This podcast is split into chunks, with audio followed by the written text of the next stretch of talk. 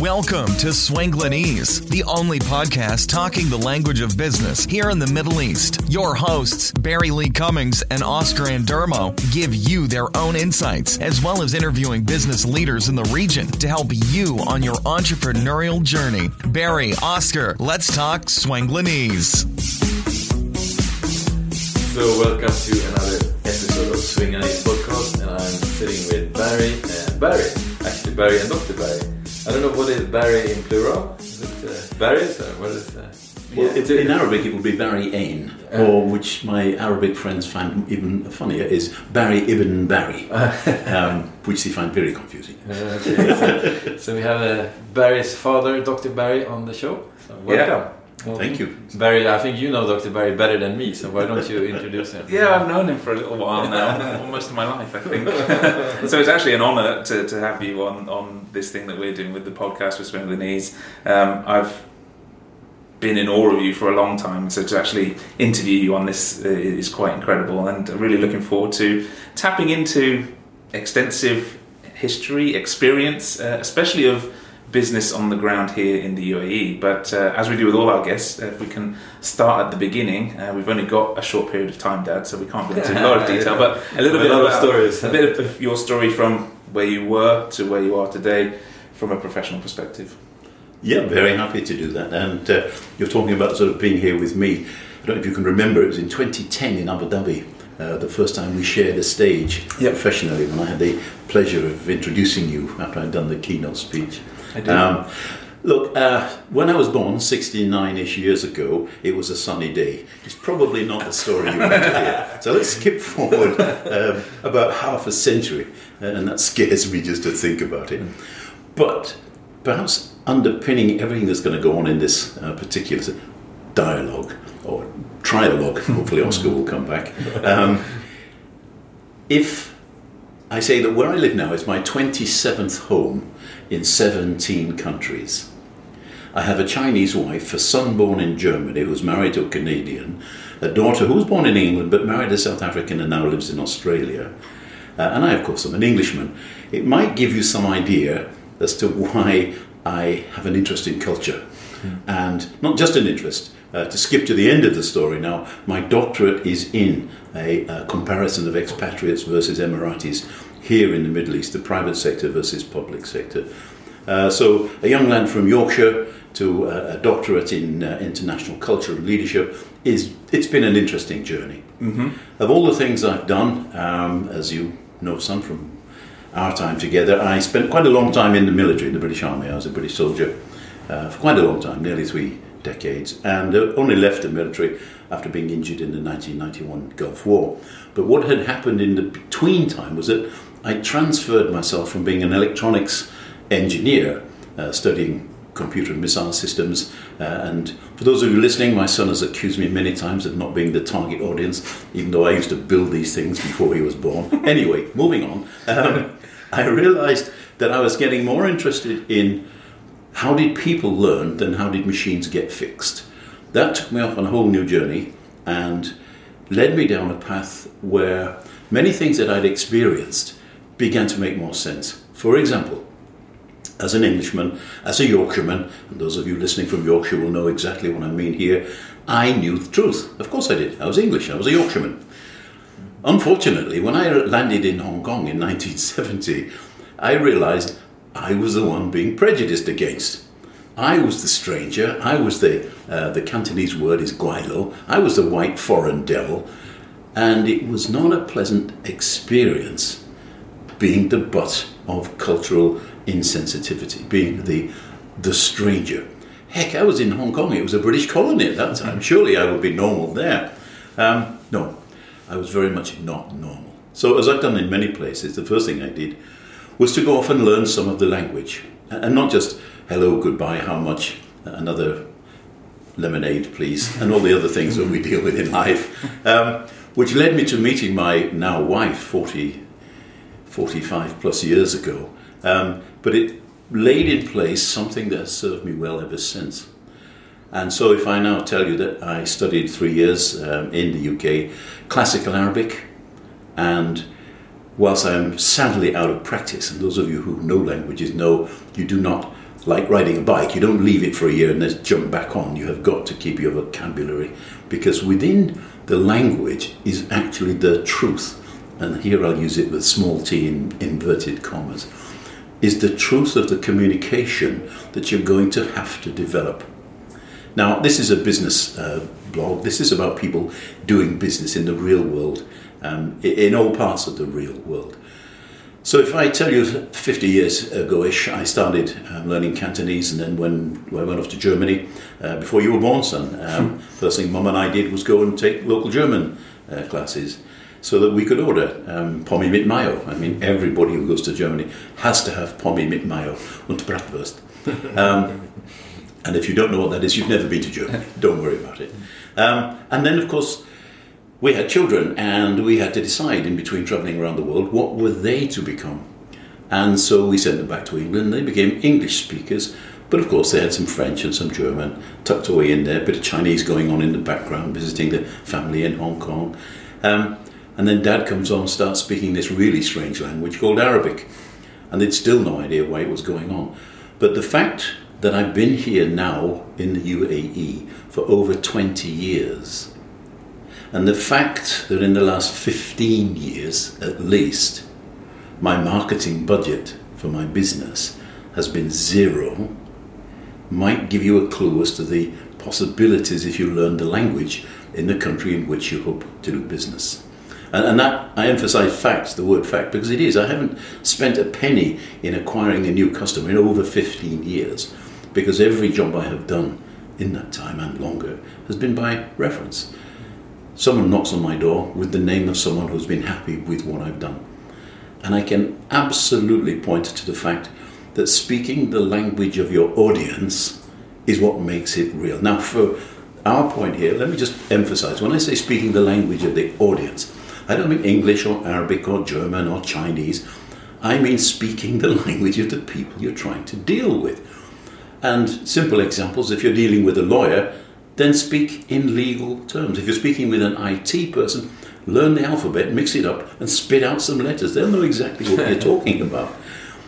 If you wish to do business here in the Middle East, not only do you need to know the language, and, and yes, believe me, it is appreciated when you can say Sabah al Khair, Um, and actually sound as if you mean it.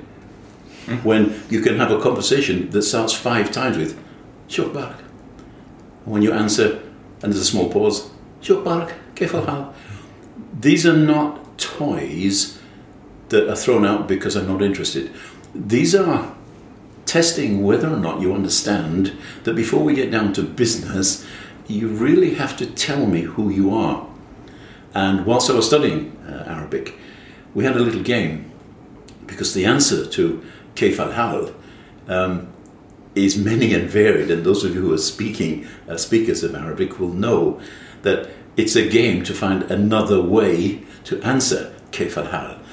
And I remember one professor, an Egyptian, lovely, lovely man, um, he finally, well, he could have beaten us any time, but he finally beat us uh, when he said, Falk al-Nakal, in answer to Kayf al-Hal, Falk al-Nakal.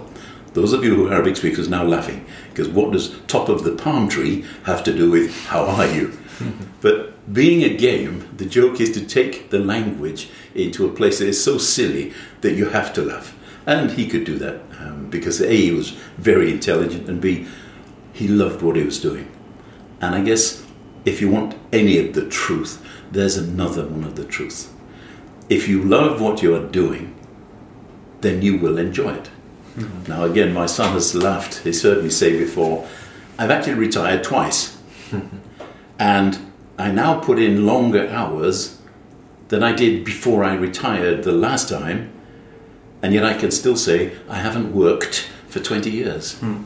You see, what I learned in doing what I was doing was that I could choose to do what I love to do, when I love to do it, and with whom I love to do it.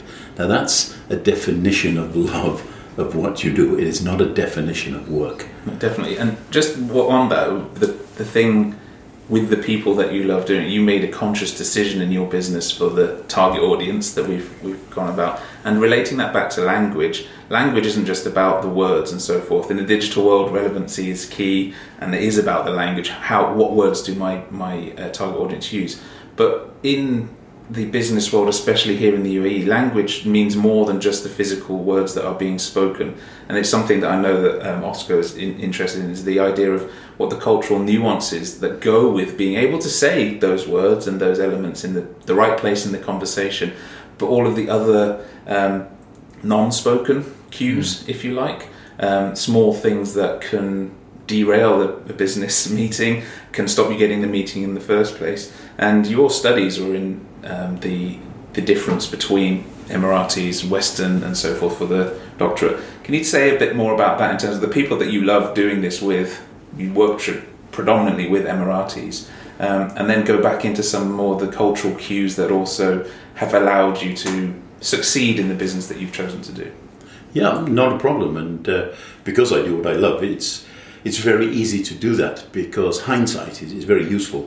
But one of the th- decisions I took when I decided to come over here, um, and, and here of course is the U A E, although I was in Al Ain for my first role, I then took a second role in Abu Dhabi, um, and then came here to the uh, to my Dubai um, offices, which we're still in now, in uh, nineteen ninety-nine. But the major decision I took was I was going to give eighty plus percent of my time to Emiratis. I came to the United Arab Emirates, having visited the Middle East before and since in various guises. Uh, the first time I touched down in the Middle East was Bahrain in nineteen seventy. But I chose to come to the U A E because they were the country that were showing the most conscious focus on going forward. Uh, and I go back to the time before the current president and the previous one, Sheikh Zayed, who of course was the president who united the United Arab Emirates, seven tribes of people um, who today, um, and those of you who not noticed it, if you take your mobile with a U, uh, Dubai number and you phone um, Ras Al Khaimah, you actually make a call that costs you more because you're outside the borders. You're actually making an overseas call uh, to an emirate up the road. And if you've got a car and it's uh, licensed in Abu Dhabi and you want to come and live in Dubai, then you've got to go and license it in Dubai.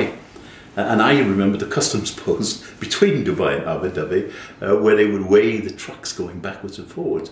But to get back to the, the, the people themselves, uh, and, and there's a, a hint in what I just said there, it's seven tribes. Now, those of you who are aware of the work of, of cross-cultural leadership and uh, the work, well, going back into the, to the sixties, uh, Hofstede's work, which is often misunderstood, uh, and Hofstede's still writing about things that people said he said, and he's denying he ever said it. Um, a lot of people since the time of Hofstede, uh, and two very famous authors, uh, Frantz a Dane and Charles Hamden-Turner, Um, from the uh, Chairs and Judge Institute in, in Oxford University in U K. They have written a great deal. In two thousand four, there was a tremendous study uh, by Haus et al., which not only took Hofstede's work and proved it and, and sliced and diced it to show that he'd missed one or two things, but his, his overall points were still true. We come up with a framework that is still valid today. Now, if we look at this simple one and, and leave Leave the, the extra out that Hofstede found, and for those who are familiar with his work, you know I'm talking about the, the Asian um, bits. But the two that are most useful here is an understanding of distance, power distance, the, the difference between sheikh and shoemaker, the difference of acceptance in the position the person holds. And the other one is collective versus individual. Now, tribes by definition are collective. You belong to the tribe, and as part of belonging to the tribe and being accepted in the tribe, you have to give fealty to the tribe. Your job is to look after the tribe. And if you're from an individualist culture, then you say, no, my job is to look after me and my immediate family. Anyone else is extra. Now, think about this. Australians, Brits, Americans.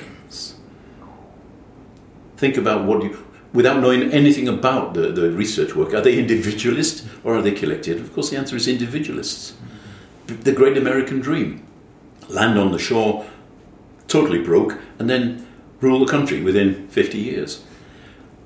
Australians, Brits, Western Europe generally, but Brits, Americans, the, the answer to the question, whatever the question is, well, me. Now, how do I make it me? Get it ready, oh, and you can have whatever may be left. The exact opposite of that is the tribe that says, how do we, the tribe, win against the other tribes? Now, only that understanding, you begin to see why we still have seven Emirates, despite it being the United Arab Emirates. You can see why Saudi and the U A E are unhappy, uh, both in Yemen and, and across uh, to the east. These are things which actually go beyond the obvious religious and, shall we say, developmental differences. So if you look at uh, many of the companies here have uh, uh, Western expats as uh, senior management, and like you're saying, individualistic countries. So what, are, what conflicts do you see then by between the owners many times that are Emiratis, like maybe collectivists, and individualistic countries? What are, what are the kind of conflicts that comes up in those kind of situations? Yeah, well, one of the major conflicts is that the Middle, some of the Middle Eastern countries understand that they don't still have the competencies that are required in modern business. And the only way to get that is to buy that competence in. In the beginning, it literally was whoever was the most competent, apparently, and that used to be how long was your C V and how many degrees and which universities had you been to, um, because that was all that people could be judged by. But now, of course, we know that pieces of paper, however many you've got, are in many cases worth nothing more than you paid for them. Um, and degree mills, there was an article here not too long ago, they sent a reporter down, um, I think it took him twenty minutes and a check to come out with a master's degree. um, I gather um, a PhD out of the States now, there are places in the States, it costs about eight hundred dollars, including a four-year transcript with all of your marks and everything you've done. That takes about two weeks and a check for about eight hundred dollars. So people have learned that pieces of paper and what you tell me you have done are not necessarily the problem. So one of the first things that happened in the Middle East was a betrayal of the tribal system, which accepted the external consultant at face value, because that's what you did in the tribal system. And then they were badly let down. And, and that's not just the U A E. I've been in the Middle East, as I say, for um, a long time. Uh, Oman, I worked there when they were badly let down by Eastern, uh, by Western Europe. Um, the, the examples go on and on. But the problem you, you asked me about, how can I have an individualistic C E O running a collective organization with maybe one hundred twenty different nationalities yeah. spread across the organization? And it's one of the reasons why family firms, one, are very slow to become public companies because the tribe just is not ready for it. And by the way, that tribal issue spreads across the world. It's not just a Middle Eastern thing. Um, Fons Trompenaar's work, Riding the Waves of Culture, oh, an excellent um, sketch, a, a figure in there. It shows you the difference between collective, individual, and power distance high, power distance low. And you might be surprised at how many countries are even more difficult to work in than the U A E is because their power distance is higher. And how, and you, I know you like this, Oscar, how in Sweden, for example, yes. the power distance is almost negative. There's a set of rules and the king stands in the queue and pays his bill just like everybody yeah, else. Yeah. Whereas if I were to suggest that Sheikh Mohammed were to go shopping in, in Choitram, um, it, it's... I don't understand you, Barry, yeah. because that's a, an idea that's so silly. Why would you say yeah. it? It's like uh, I was working for a hotel in, in, in Indonesia, and uh, the general manager is called the father of the hotel. If I would call, when I was working in a hotel in Sweden, if I would call the general manager, which was a woman, if I would call her mother, she would probably slap me. You know, yeah. so, yeah. so and you yeah. need to understand these differences. And, the, the same work and. It may, it may even be the same book. Trompenaar has written a lot, as, as many have. But there, there's a lovely um, graph in there that talks about who prefers to be left alone to get on with the job. And down at the bottom end of the graph, as you might expect, there's the Australians and your Brits and whatever. And at the top is the Egyptians. And less than a third of Egyptians. Now remember, this is cultural. And you've got to be very careful about trying to individualize it. It's about the culture. But the research shows that less than a third of Egyptians wish to be left alone to get on with it. Why? Because father is the leader that they're used to. Mm. So the father figure, which is why, and those of you with, with Egyptians working with you, or, or those of you who may be Egyptian and listening, you'll understand that when you go in two or three times a day to the boss's office, it's not a sign of incompetence or ingratiation, it's you paying respect to the father figure that is the leader. And yet, if you come from, let's oh, Australia, now I've got family living in Australia, so I can pick on them because I'm kind of partially Australian now with my daughter and son and son-in-law and, and uh, granddaughter. Um, if you speak with an Australian, you tell them what you want, you agree what is needed, he says, okay, so three months from now, um, you need A, B and C, and you say yes, and then the Australian leaves the office. And gets really annoyed when you keep calling him every Tuesday for a meeting because he told you it would be ready in three months. Mm. Why do you waste my time coming to meetings when I've already told you it's... But of course, if you come from a society where when I call you, it's because there's some way of dealing that requires you to be there. Mm. And it's not a, a mark on any possible incompetence. It's simply a cultural affect and effect that you're going to have to deal with. Now, the, the, the work also tells us, yeah, but if you're an Australian in Australia, fine, but you're not. You're an Australian here. And now, of course, we get into the, well, how far should I become a non-Australian? So, so going back to that, you said the Western expat with one hundred twenty different nationalities. Mm. So that company with one hundred twenty different nationalities, what are the biggest challenges you see with all these different nationalities trying to come? And how far do you go then? Because then you've got to... Yeah, do you exactly. take one hundred twenty-six nationalities into account, which I guess you have to to a certain extent, but what extent... And then it's like when you're doing a training uh, session as well, you've got different standards in the room, but you have to manage the room yeah, and make sure everybody's yeah. happy that they get... Some people like to... Yeah, yeah exactly. You can't spend the whole hour session with one person and the other twenty people are like, hey, yeah. we're here as well, you know. So yeah. how does that work? With it, it, remarkably easily, um, because the answer is in um, communication and two other C's. Um, there is culture, capital C, which is the Swedish or British or Arabic or Chinese culture. Then there's the small c, lowercase c, which is the culture of the organisation that you're trying to deal with. Mm. And then you have the other C, which actually has got three C's, um, which is communication, speaking the language of your audience. Now, the good thing about the uh, cross-cultural work that has been done, it's been done at the higher end. It's not individualistic. So you're going to be wrong if you ever try and treat one Filipino as representative of the Philippines, mm. one Brit as representative. Mm. So the trick here is to be very clear in your own mind, what are you trying to achieve? Now that's what we pay the chairman and the board for. One of the failings in this part of the world is that many chairmen are chairmen by name only. They may be the chair of seven or eight different companies. They, even if they wanted to, they don't have the time to be a chairman just for company A B C.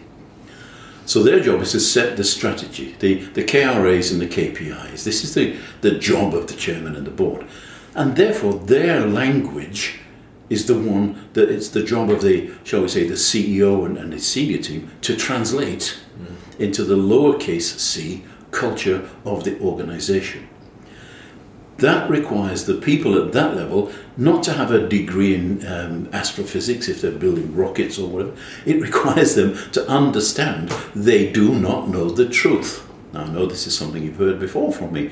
I don't know the truth. Indeed, when I'm coaching people, and I still deal eighty plus percent of my time with Emiratis, when I am coaching them, one of the first things I tell them is, don't ask me for an answer. I don't have a book of answers. I have a very big book of questions. And if you let me ask you enough questions, you will find an answer that becomes your acceptable truth. But how can you find that answer if you assume everybody's like you?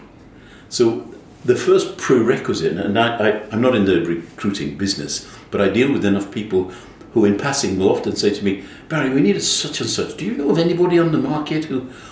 And I'll say, sure, what kind of parameters? And if the next answer is, well, they need to have a master's degree, I say no. Mm. because the very last thing you should be thinking about is the piece of paper that goes on the wall. There's an awful lot that occurs before that, which is, so what culture, big C, are you? What culture, little c, are you trying to join? And have you any idea what collective, individualistic, high power, low power distance? And that's before we get to masculine, feminine, and avoid, uh, avoidance, Classic, yeah. all yeah. kinds of things. But the very least people need to know is not which college you came from. It's, do you understand that outside of your little world, there's a whole big world that doesn't have the same truth that you do? And I now, um, I long ago learned to give myself permission to be wrong, which means I can look in the mirror, literally look in the mirror and say, I'm not perfect. I never was, I never will be, but hey, I'm doing the best I can. Now, how can I help you? Mm. And it's at that point when you stop worrying about who you think you should be and understand that your job is to help them. And I'm speaking of the senior management here, um, and, and all levels of management. Your job is to help them to get their job done. There's a one of the hadith in, in the, the Holy Quran translates um, very loosely, and my apologies, I don't wish to offend anyone, but it translates quite loosely as the leader of the people is the servant of the people. Uh, those of you who know the Quran will, will know exactly which uh, hadith I'm speaking of. And that's a fourteen thirty-six year old truth. So one of the things I learned early on whilst studying classical Arabic, you don't have to teach the Arabic people the Western model, because you know what? There's a pretty good model already in place. But if you understand the culture, the tribal nature, the language, and what underpins the language, the meaning behind it, all of a sudden, instead of importing foreign concepts, you find you can deal in concepts that people here in this part of the world actually already know. Now, you've all stood in front of groups, you've all presented, you've all tried to get a message across.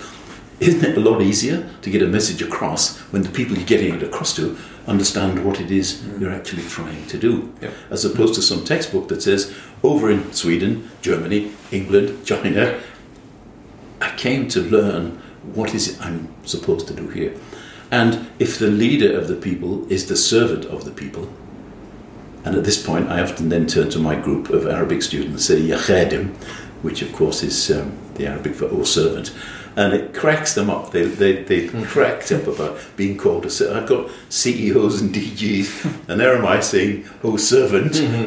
uh, but I promise you, and I have people I've been with now for twenty plus years in senior positions around here. And if you ever ask them about Doctor Barry, they will tell you. One of the first things he said was, I'm a servant. um, and the, the ones who learned that early are the ones who've gone on uh, to become extremely useful people to themselves.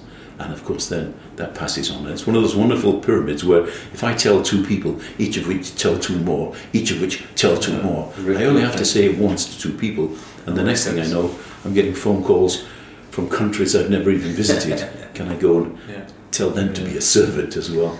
And, I mean, this, yeah. this is a, a subject that is huge, and we could talk at length there. But with the Swenglinese podcast, we try to keep it to a, a shorter time scale so that people can kind of digest it on their commute, which happens to be a bit shorter here in the U A E. Um, but just to end it on, there's, there's a lot of people that we talk to are in business. There are pot- potentially leaders or looking to become leaders. Something we ask of all our guests is perhaps one or two resources, books, anything that you've you've read or digested that you would say to somebody in business who is looking at this leadership subject, they should check it out, read, listen to, watch, anything at all, just resources that would be helpful? That's a very difficult question, um, not least of which, because I, I was giving a, a, a speech, uh, the ruler of Sharjah, His Highness, uh, Doctor Sheikh Sultan, uh, who's an alumni of Exeter University, one of my own universities. And I began in Arabic, uh, apologising for my poor control of, of Arabic, my poor uh, grammar, and uh, went on and on as, as I tend to do. And eventually he said, um, in Arabic, with your permission, uh, I will now continue in English.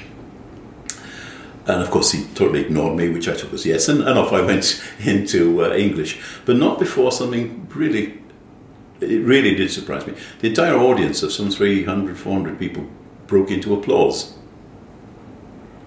And I literally was stopped. What happened?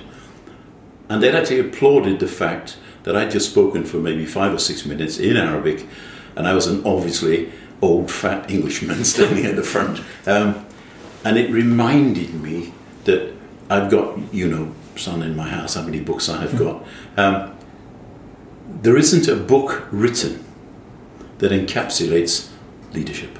Mm. Now I'm going to have some uh, very angry people. Not, and Tommy, if you're listening, um, I'm not looking at you, okay? Uh, he knows who I mean.